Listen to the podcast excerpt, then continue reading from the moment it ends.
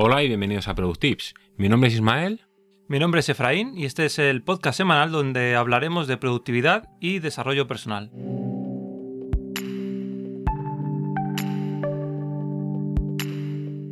¿Sientes que no te da tiempo a hacer todas las cosas que te gustaría hacer? ¿Tienes el sentimiento de ir siempre con la lengua afuera? ¿O cuando te comparas con algún compañero de trabajo, ves que él puede hacer muchas más cosas en el día que tú? Pues justamente en el episodio de hoy vamos a ver 20 tips para que nuestro tiempo cunda mucho más y además en siguientes capítulos desarrollaremos cada uno de estos tips de forma más extensa. Vamos con el primero. El primer consejo que queremos tratar con vosotros sería hacer una lista diaria de cosas pendientes. Cuéntanos Ismael cómo podríamos empezar. Bueno, pues en el formato que cada uno quiera, habrá personas que les guste un cuaderno, una agenda o incluso un post en la nevera y a otras personas elegiremos utilizar el móvil, un ordenador o lo que sea. Es un poco indistinto, pero lo importante es que nosotros pensemos bien todas las actividades que tenemos que hacer.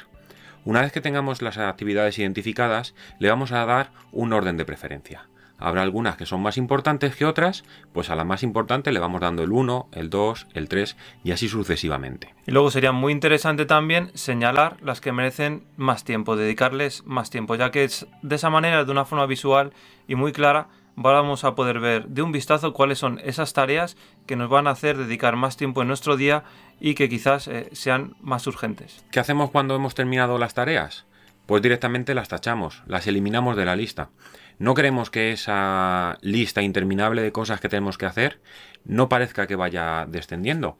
Tenemos que irlas eliminando, borrándolas, tachándolas, porque además eso nos va a dar una sensación de logro.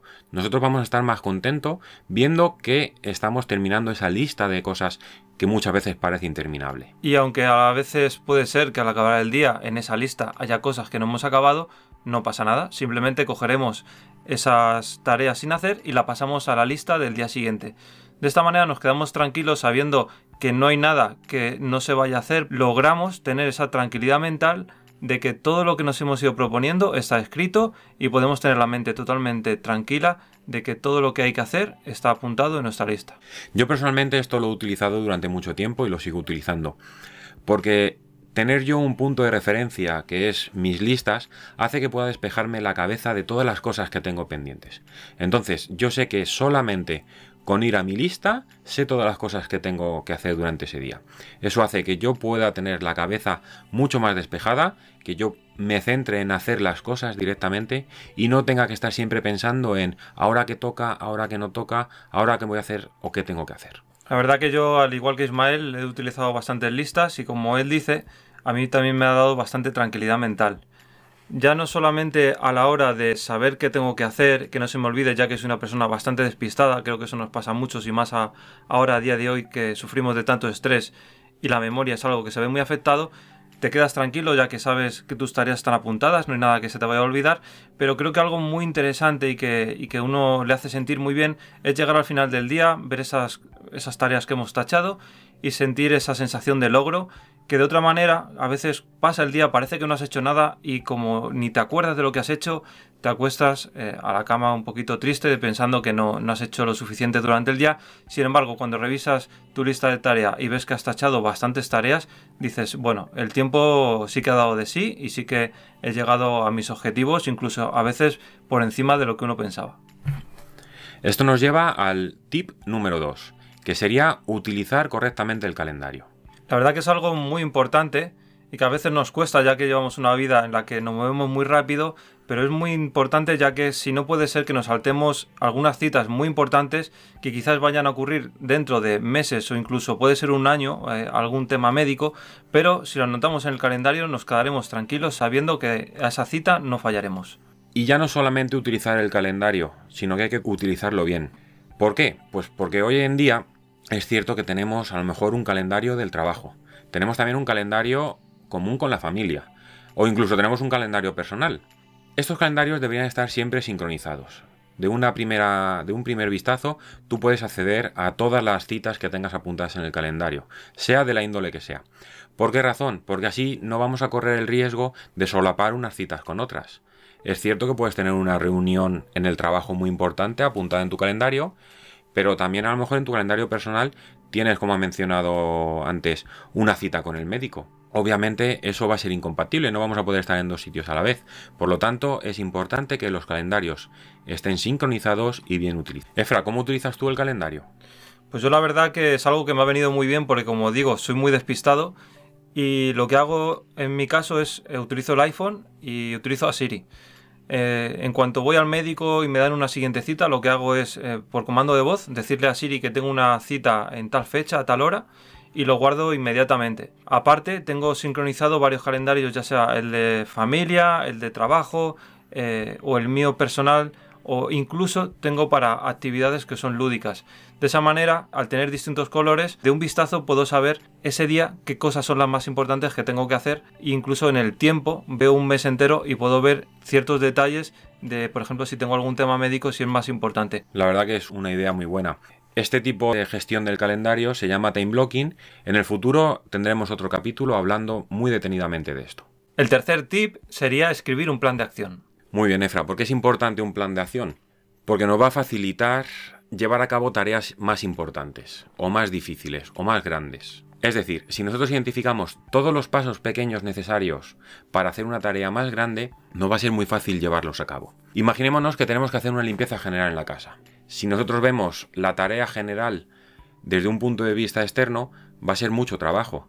Pero si nos concentramos en un día hacer la cocina, otro día hacer el baño, otro día hacer el salón y otro día en hacer las habitaciones, vamos a desglosar esas pequeñas tareas que nos van a llevar a cumplir esa meta grande.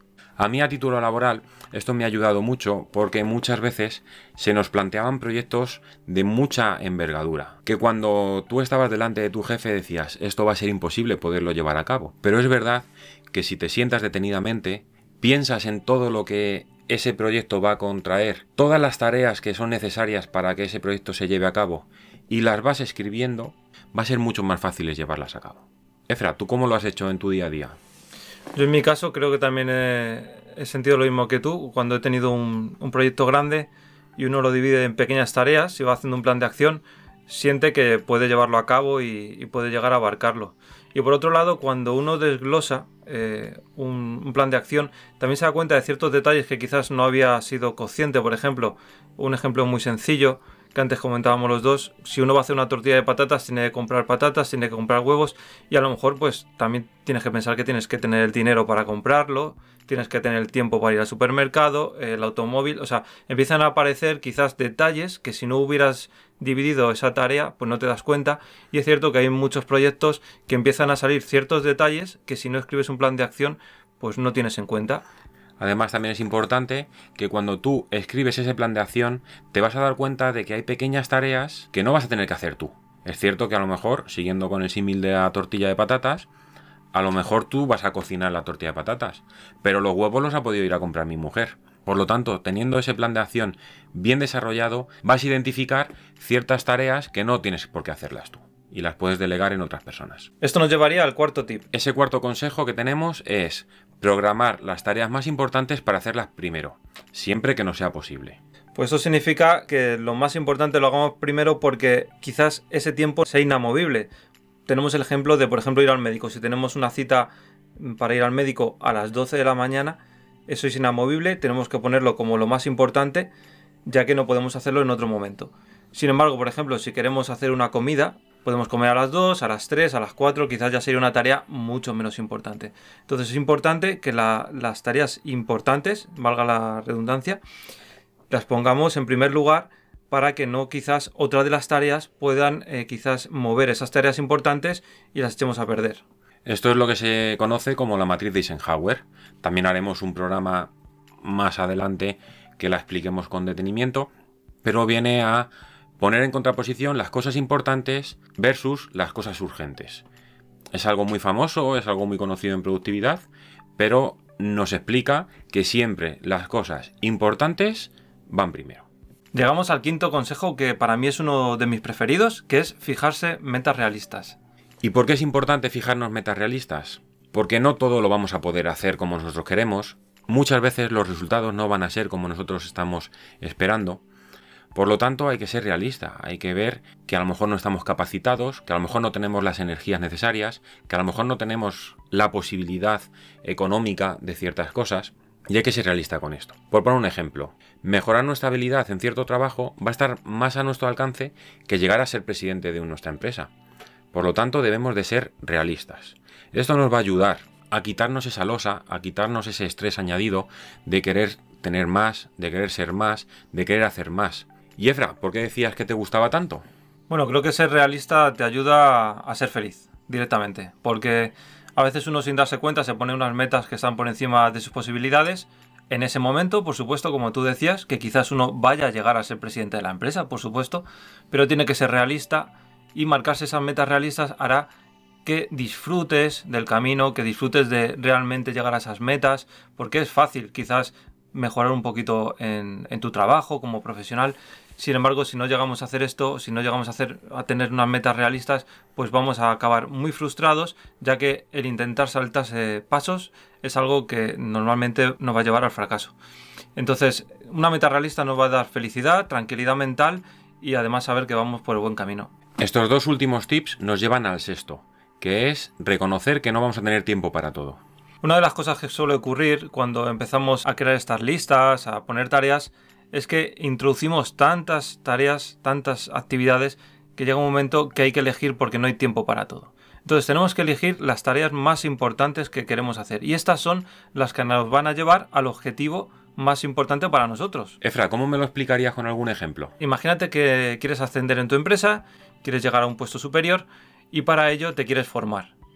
Ahora, claro, eh, si quieres formarte, por ejemplo, y quieres aprender inglés, aprender francés, hacer un máster, cualquier tarea que te vaya a ayudar en, ascender a ese puesto, conseguir ese puesto, lo que no podemos hacer es que esas tareas, por ejemplo, nos quiten el sueño, nos quiten la energía, para luego nuestro día a día en el trabajo no lo cumplamos eh, como debemos y nuestra productividad en el trabajo baje. O sea, si no estamos haciendo lo básico, que es lo más importante, que es cumplir en el trabajo, quiere decir que las otras tareas que nos están quitando esa energía hay que quitarlas y dedicar tiempo a la importante que es el trabajo. Y a partir de que dedicamos tiempo a sacar nuestro trabajo, ahí ya podemos ir añadiendo otras tareas que sí nos hagan ser mejor eh, profesional. Y si de alguna manera vemos que hay algunas tareas que nos están afectando y aún así tenemos que hacerlas sí o sí, tenemos un par de opciones que sería intentar delegarlas en alguien, si hay alguna tarea que podemos delegar en otra persona, y ver si podemos dedicarle menos tiempo. Quizás organizar el tiempo de cierta manera que podamos hacer esas tareas pero con un tiempo más reducido. Justamente para reconocer que no tenemos tiempo para todo, una forma de analizarlo sería el siguiente punto, el número 7, que es apuntar en qué invertimos el tiempo. Para eso es necesario que lo hagamos durante un periodo de tiempo aproximadamente de una o dos semanas y analizar todas las tareas que vamos haciendo. Nos va a ayudar a identificar las tareas en las que perdemos tiempo y no tienen importancia o incluso las personas que nos interrumpen demasiado, o si esas interrupciones suelen ser a las mismas horas o los mismos días. Esto nos va a ayudar a identificar qué cosas son las que no tenemos que hacer y nos hacen perder el tiempo, e incluso reducirlo al máximo. Yo, por ejemplo, para poner esto en práctica, he utilizado una herramienta en el ordenador que se llama Rescue Time, e incluso en el iPhone, el de tiempo de uso. De esta forma te identifica si estás divagando mucho, haciendo scroll o navegando por cosas que no te hacen ser tan productivo. La verdad que es un punto muy interesante ya que a día de hoy todas las empresas saben que el tiempo es oro más que nunca y nos intentan quitar tiempo con las suscripciones que tenemos tanto de vídeo como de audio. Quieren siempre captar nuestra atención y a veces es bueno plantearse en qué gastamos el tiempo, como dice Ismael, para saber exactamente dónde se nos va, que a veces es bastante sorprendente dónde se nos escapa el tiempo. Y al igual que cuando uno se de vacaciones y se va una maleta y parece que no le falta nada de lo que tenía en casa, cuando uno empieza a eliminar cosas que le hacen distraerse, luego se da cuenta que no eran tan importantes y no hacían tanta falta.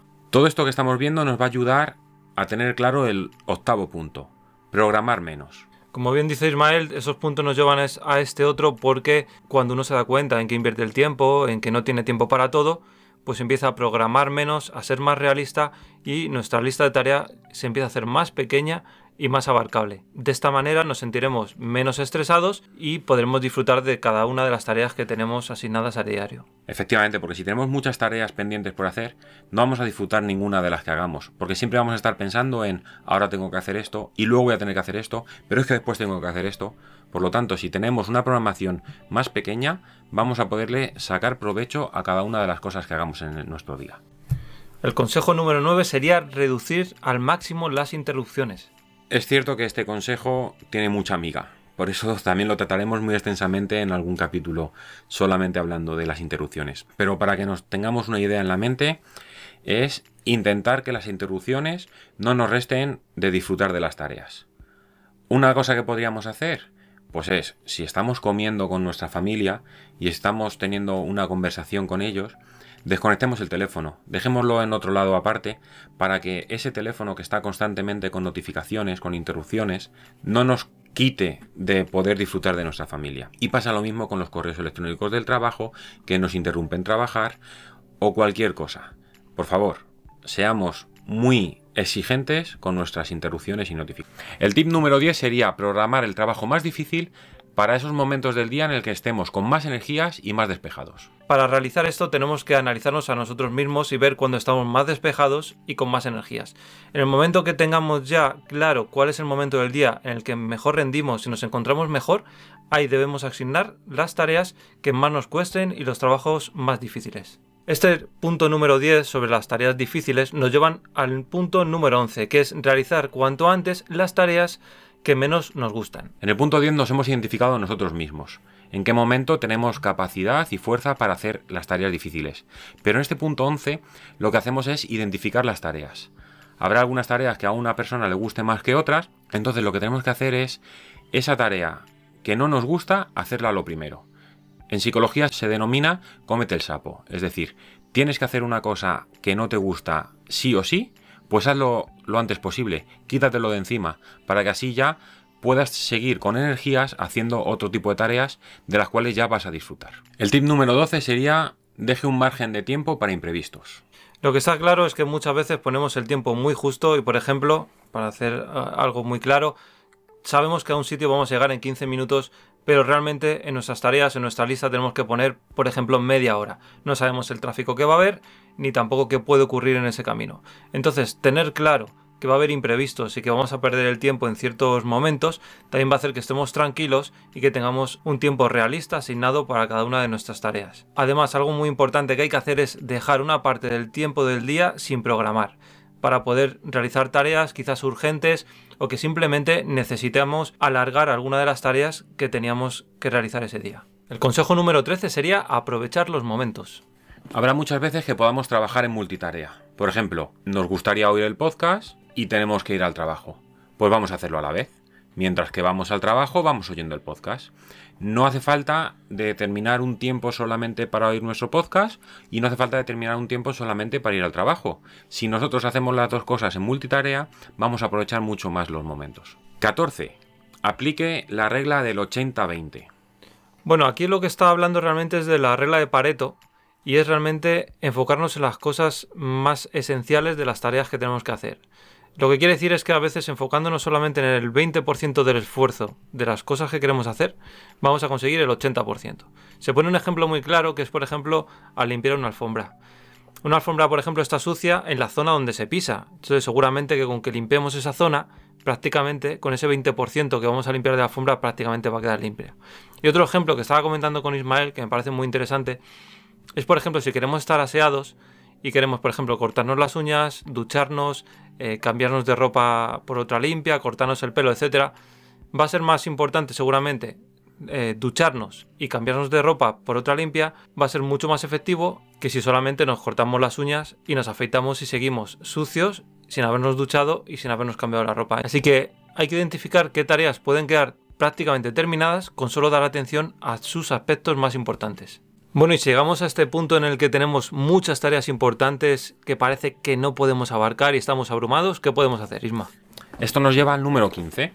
Lo que podemos hacer es identificar todas las tareas y anotarlas de una forma independiente. Si estamos muy abrumados de trabajo y son tareas muy importantes, vamos a identificar las que vamos a poder hacer hoy y nos vamos a olvidar de las que se tengan que hacer mañana. Nos centramos en las de hoy y dejamos en un apartado, una bandeja otra carpeta en el ordenador o como sea, las de mañana. Y al día siguiente nos centramos en esas tareas hacerlas. Y otra cosa que es muy importante sería descansar. Por eso el tip número 16 lo hemos titulado Debemos de tomarnos tiempo libre de una forma periódica para recargar las pilas.